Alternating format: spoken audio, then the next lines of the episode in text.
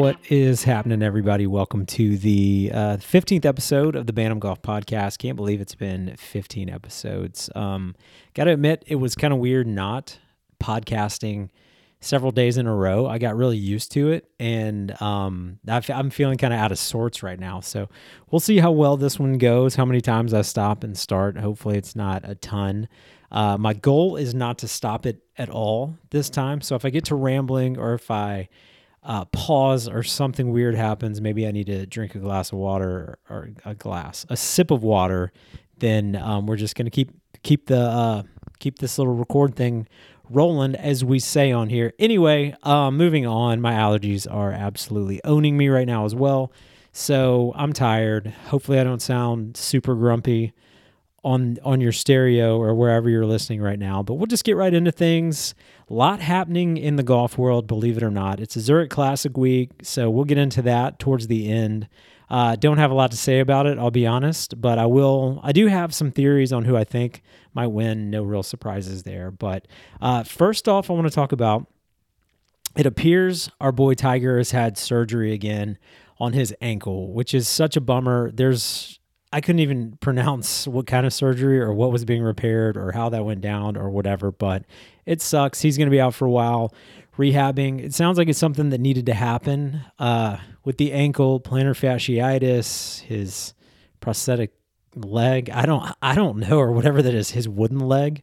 Uh, I think is what they put in there, some sort of like wooden screws after that wreck. But man, it doesn't sound good for the big cat. Uh, don't know how. I mean, he's he's surprised us before, so I gotta believe he can do it again. I mean, uh, I, I've said multiple times during these podcasts that I think he looked like absolute shit walking around. Game is decent, swing is good, everything else is clicking. The dude just can't walk, and that's a bummer. So hopefully, he will get all this fixed and then get back to grinding and being able to walk. And ah, man, it just breaks my heart. You know, he's a hero to many of us and the reason a lot of us play golf. So get well, Tiger. Um, please, soon. We're all rooting for you. We want to see you play well again. Um, you won't hear this, but just know that there's some people out here that well, there's a lot of people out there that are pulling for you and rooting for you. So that's all I'll say about that. Kind of a bummer. Other thing I want to talk about, Matt Matty Fitzpatrick uh, winning last week at Harbour Town. Great story. The playoff was awesome. Um, I didn't watch as much of it as I as I wanted to. Don't have a good excuse. I, actually, I do. I played. I played five holes. We'll get to that in a second. And I played on Friday, so we'll get to that in a second. But uh, that was a hell of a performance by him. Um, was bummed. Not. I was bummed that none of my picks won, that sucks, right? You know, if you got money out there. I did put some money on Cantlay um, last week. I think I mentioned that in JT in Morikawa, but Cantlay had a he had a chance on Sunday, and that's all we need. You know, it gave me some rooting interest. I think I took a, a Scheffler maybe on Friday afternoon or Saturday, one of those days where he was like plus twelve hundred again. I don't know. I just feel like he he's always in the mix, and he's he's gonna win one of these where he's just hanging around the top of the leaderboard at some point. But pretty cool story that the Fitzpatricks used to go there, and I know you've heard about it if you have paid any attention to golf. But I love that, man. I love traditions. I love family traditions. I love family vacations. Uh, I want to say that if you have a spot that you love, that you grew up going, like uh, and maybe I should have posed this on Instagram or Twitter or something before I did this podcast. But if you had a, have a spot that you went to as a child, let's say, and you played golf and you learned the game and you played tennis and did all this stuff, and then you came back to it and won a golf tournament, like where where's your spot? Where's your family vacation? My family went down to uh, Florida every year. We started at Destin, then went down to 30A, and now we've got a place at 30A. So we go down there a lot. But I can't imagine like growing up playing one of these courses and then as a professional, you know, coming back and winning and and just what a feeling that must be for Fitzpatrick. So, uh, good for him. Not my favorite golfer in the world, just personality wise, but I don't I don't dislike him. You know, I mean, I, I think everybody and and it's safe to say that if you're a golf fan, that you have golfers you pull for, right? I mean, I talk about Rory and Tommy and who who else do I love? There's there's people that I tend to gravitate towards, and I don't know if it's personality or the way they play the game, and that might be something to explore. Maybe it's psychological. Maybe I need to get a uh, psychologist. Is that the right word? Yeah, in here to discuss it with me. That'd be cool. You know, to have like a Bob Rotella or something like that on to talk about. Um, you know what? Maybe why people pull for certain athletes or what what in you drives you know, like why would you like I loved Kobe Bryant because he was kind of a villain for a little while. I loved Michael Jordan. Who didn't love Michael Jordan? But I did love Kobe because he played that villain role so well for I feel like a good majority of his career. Um, kind of like you know, I, I, don't know. I liked Rory too. He seemed like he was kind of a, a an outcast for a while, and now he was in, and now he's out. So who knows? Anyway, but uh, Matty Fitz, great win. Good job, buddy. Uh, we're just going to move on to the next thing here on my list. Um, I think it's a good, probably a good thing to talk about. Something that is very near and dear to me, something that I talk about all the time, that I am a so opposed to, and I'm fired up that it's in the news right now in the golfing world, is slow play. I hate slow play. There is that is my I think that's my biggest pet peeve on the golf course. I cannot play. If, look, golf should be, if you're a decent golfer, if you know the rules, if you know how to play, it should be like three and a half hours for a foursome max. Now, I'm not saying that's just my personal opinion. Four hours is sort of what they say you should be. Totally fine. Four hours, I get it. Four and I and I can do four and a half at a resort course, or if I'm the guest of somebody and I'm playing at a nice club and we have caddies and whatever, but like rounds should not take five hours. Rounds should not take five and a half hours. Rounds at a municipal golf course, a public course, whatever you want to call them, should be max four to four and a half. And I said max, but four max four and a half. I do not understand slow play. I think it's one of the it it hurts the sport in my opinion. It's something that I think really turns people off to playing. You know, if you have if you're like, hey, you want to go play, like for example, our public courses in Nashville are absolute dog shit. I'm sorry if that offends anyone. Actually, Gaylord out by Opryland, love that course. Had a conversation about it today, but most of them, like if you want to go get on McCabe, which is here in town, first off, you have to like know almost know somebody or like I don't know win the lottery to get a tee time. They act like it's like the hardest place to get on, but we just don't have enough courses, so everything is fucking jammed up.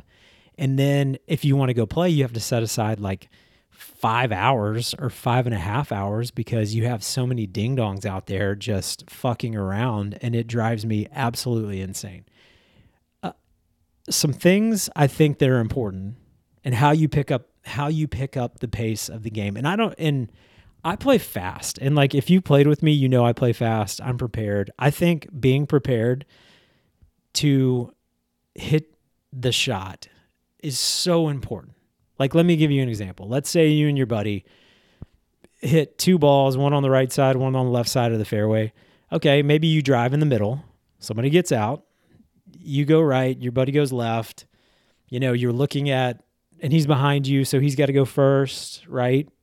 Well, maybe you take your rangefinder out there and you shoot it, and then after he hits, you're ready to go. But that's not how most people play. Most people, I feel, are well. I don't want to say most people because I'm, I don't know how most people play. I know how people that don't play fast play, and these people just sort of like dilly dally. They sit in the car, they talk, they watch their buddy hit, and then he gets in, puts his clubs back in, then they drive over to the other guy's ball. And like, why? Like, like you're with you're gonna be with the person for four hours, right? At minimum, probably if you're in a foursome, if you're playing on a crowded day. So like, be prepared. Like, go figure out what you need. And if you played before, like especially if you played the course, you have to have some idea of where the ball's going and how far you are. I mean, you you just do. It would be impossible. Like if you're a member at a club, like there's no reason your round should take four and a half hours because my assumption is you've played that course multiple times. So like if you're on, let's say, hole two and it's a 200 yard par three, and you either hit like a five iron or a four iron, maybe, or a utility wood or whatever. You and you hit some somewhere between two clubs, no matter where the flag is. Like you're gonna know when you get up there. You don't need you don't necessarily need to shoot it because most amateur golfers are not you're not good and I'm sorry if this breaks somebody's heart, but you're not good enough to put the ball within like two yards of what you're shooting. You're just not. I'm sorry. And that's it drives me crazy. So if you're like on the 150 and you look, like let's say you're right around the 150 and you look at the little pin sheet and it's like plus 10. Oh, well, that's 160. Okay, well, I'm going to, I usually hit my seven iron 160 yards. So maybe I can just get up there and I'll just take my seven and aim for the middle of the green or I'll aim for the pin, whatever. Like just, just do it, you know? And I'm sorry, this fires me up. You should not, just be prepared, right? okay, that felt good. Honestly, that felt so, it felt really good to get that out of my system because this is something that is so important to me. And it would be great to have somebody on to come on to talk about slow play and things that you can do to speed up. Like, looking at your putt from all angles like no you don't need to do that if it's like and and I get it like you could be playing for a hundred dollars a hole a thousand dollars a hole but I think you're not you're not a pro like I'm sorry you're not just look at it get some idea and just just fucking hit the putt right? You don't need to do the aim point stuff like just ugh drives me crazy. So that's my rant on slow play. Glad it's back in the news. Cantlay whatever. He's a pro. They'll figure that out at some point. I'm sure they're gonna, you know, at the end of the season, they'll figure out some sort of uh, clock or something to get these guys moving. So, just want to say that. You'll probably hear about it multiple times on that podcast on this podcast because I, I do. It is super important to me. So, speaking of slow play, moving to the next subject, I just want to give a shout out to parents that take their kids to the golf course and keep pace. We took my son. Um, was one just to kind of watch and hang out this weekend, and that was awesome. Like it's just it was so cool to have my son out there with me. And he said he was in, he and my wife were in the cart for the most part, but he did get out and run around, and we did keep pace because it was just me just me playing, and we were in between foursomes, so we had plenty of time. But we only ended up playing five holes. But uh, we were fast. So, but shout out to parents that are introducing your kids to the game. I think it's super important. Uh, one of my buddies who I ran into, we were talking about. Um, I said, "Man, you know, he was. Oh, this is your son." We were having that conversation. He's a really good golfer. He's like a plus. and he's like, I was like, "Dude, your boys play golf," and he's like, "Oh yeah." He's like, "They love it," and I'm like, "Well," and they're ten and twelve years old or somewhere around there. So I said, "How did you do it?" And he said, "Oh, well, I made it fun for them." And I was like, oh, that's cool. Like, you know, how so? And he said, well, when we went to play golf, he's like, I let them run around. I let them like play in the creek and I let them, and I'm sure it was Sunday at like four, not during the busy golf hours, but he's like, I let him play in the, um, yeah, let him play in the sand. I let him hit some shots every now and again. And he's like, and I just made it fun for him. So contrast that with, hey, another one of my buddies, we were talking about taking kids to the course, and he was like, no wonder my kids hate golf because all I do is yell at them the whole time. Hey, get out of there, or hit your shot, or don't do this. And I thought that was really funny because uh, my dad didn't yell at me when I was growing up, but like he definitely helped, or I'm to say helped. He gave me pointers the entire time. Like I would shank shots and just play like absolute shit. And he would be like, well, here's what you need to do. And I was like, oh my God, this is not fun. This is this is miserable. Like I don't understand how somebody could have fun. And it also made no sense to me because I was like, I've got to, I just, I don't understand. Like when I was a kid, and even sometimes now I get frustrated because I'm like, why is this game so hard? Like it shouldn't be. I have this club looking thing with a f- somewhat fat bottom. And if I can just make contact, it should go straight. But as we all know, that's not how golf goes, which leads to my next point on here and something that I uh, just kind of wanted to mention before we talk just a tiny, tiny bit about the Zurich Classic this weekend is I hadn't played, and I, I've told a few people this, and they thought I was absolutely full of shit. But I hadn't played a round of golf since October. My first round was, I think, three weeks ago. So what is that? That's October, November, December, January, February, March. It was like five or six months off almost. I may have done the math wrong in there. I was just kind of counting in my head. But I needed a break. And I think it's good from time to, you know, from time to time to take a little breather, especially when it's something you love. And I honestly, I got to this point at the end of last summer where I was just frustrated.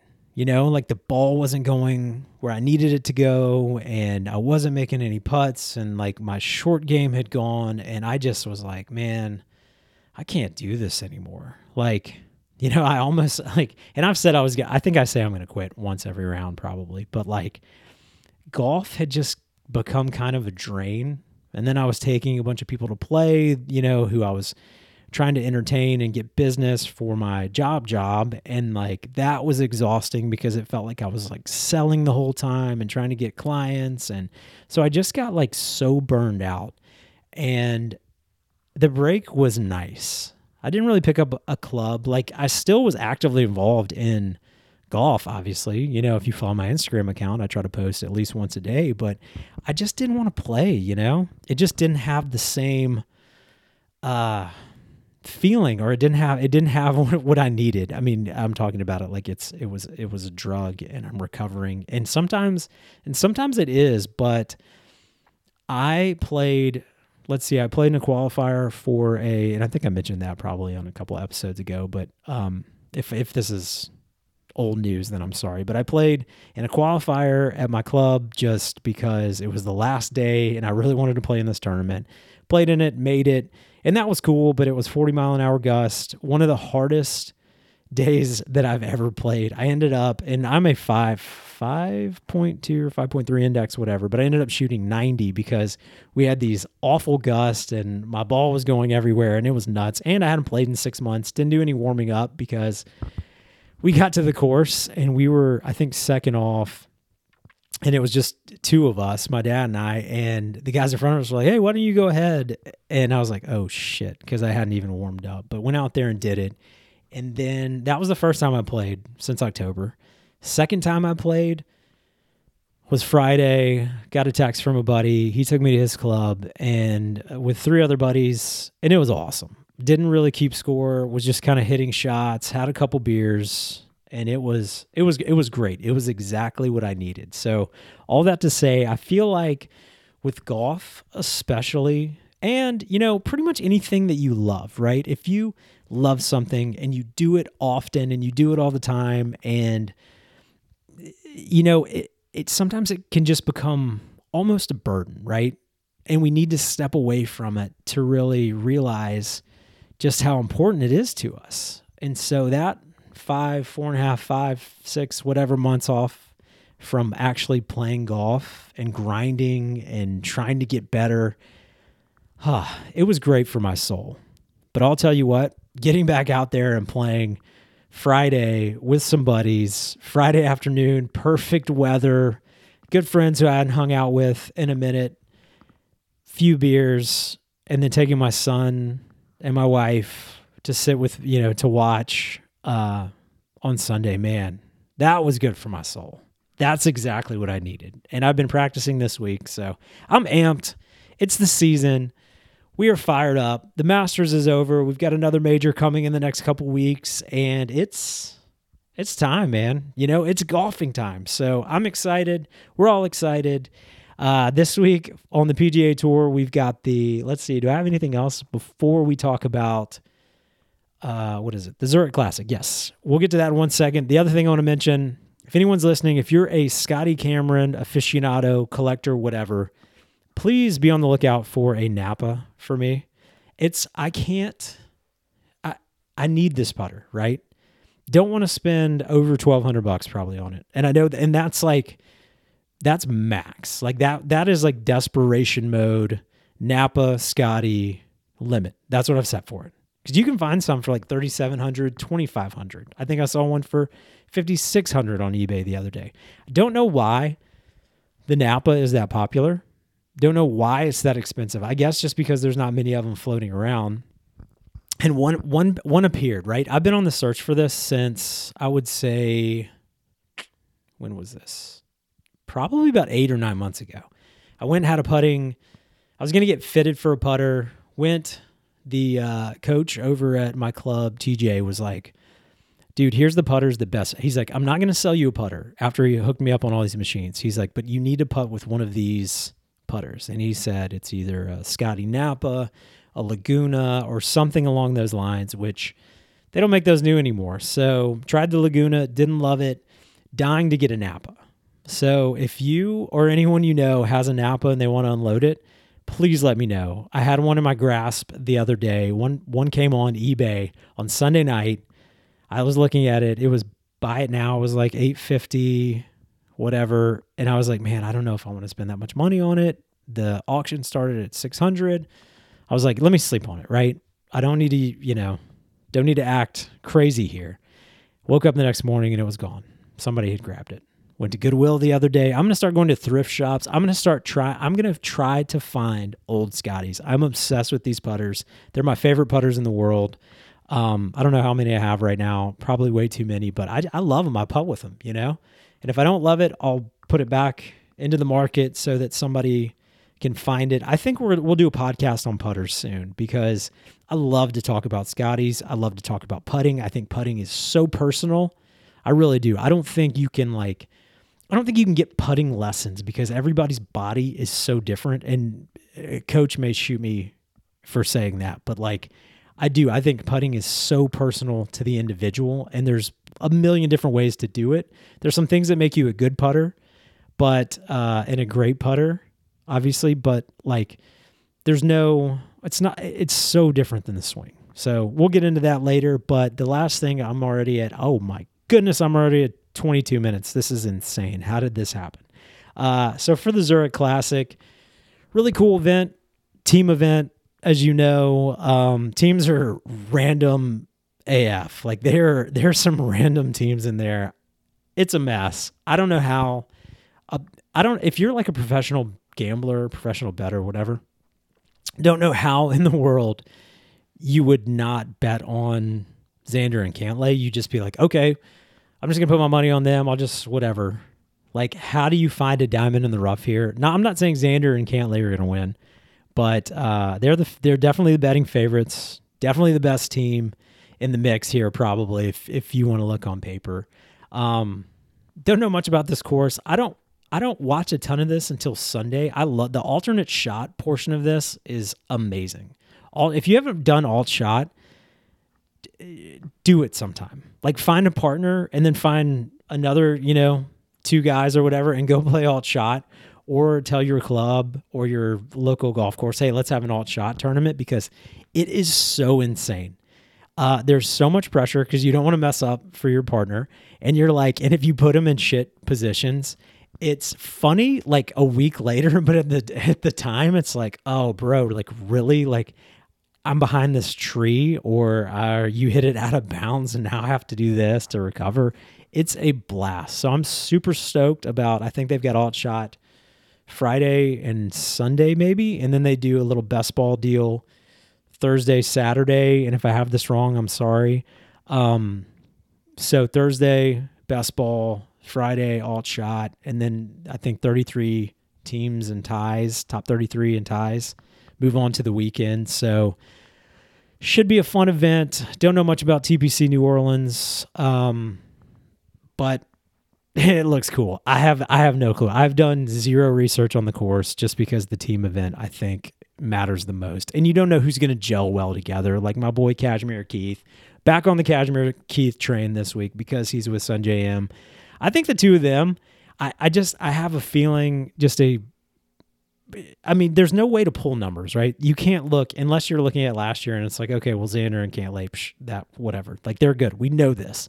But you can't look at people that have just paired up and go, okay, well, like I can decipher all this because there's so there's so many like I don't want to say X factors, but there's just so much weird shit that can go down with a partner event, and that's what makes it so much fun. So I'm gonna throw a little cheese on. Th- is it cheese? I think I just screwed that up. I'm gonna throw a little cheddar on um, and Keith. Nothing huge, just for shits and giggles.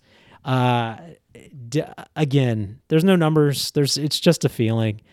Uh, next week, I think it's the Mexico Open, so we might have to find some other things to talk about. Just kidding. No disrespect to that tournament. I'm just not sure who's going to be there.